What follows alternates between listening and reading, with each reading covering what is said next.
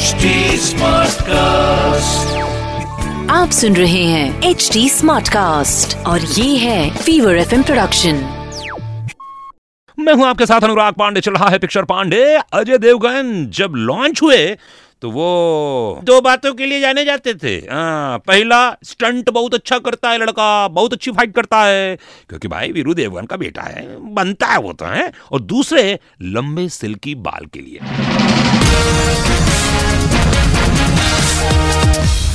उन्हें देखकर 90s का हर लड़का, भाई, हजाम के पास जाते थे और कहते थे, अजय देवगन जैसा लुक चाहिए मेरे को। ऐसा बनाने का, अजय देवगन जैसे बाल काटने का। लेकिन एक फ़िल्म थी जिसके लिए अजय को अपनी जुल्फें काटनी पड़ी। वो फ़िल्म थी मेजर साहब, क्योंकि वो एक सोल्जर का रोल प्ले कर रहे थे। उन्हें फ़िल्म के सेकंड हाफ़ के लिए अपने बाल काटने पड़े, लेकिन ये भी एक बहुत ही बड़ा स्टाइल बन गया था बहुत बड़ा स्टाइल स्टेटमेंट बन गया था। हाँ, होता है यार कलाकारों के साथ। ए, अरे क्रिकेटरों के साथ धोनी साहब को देखो जब आए थे नए नए तो क्या बड़े बड़े बाल रखते थे यार सारी दुनिया फॉलो करती थी उनको है। मेरा नाम अनुराग पांडे चला है पिक्चर पांडे। आप सुन रहे हैं एच डी स्मार्ट कास्ट और ये था fever F production H smart Smartcast.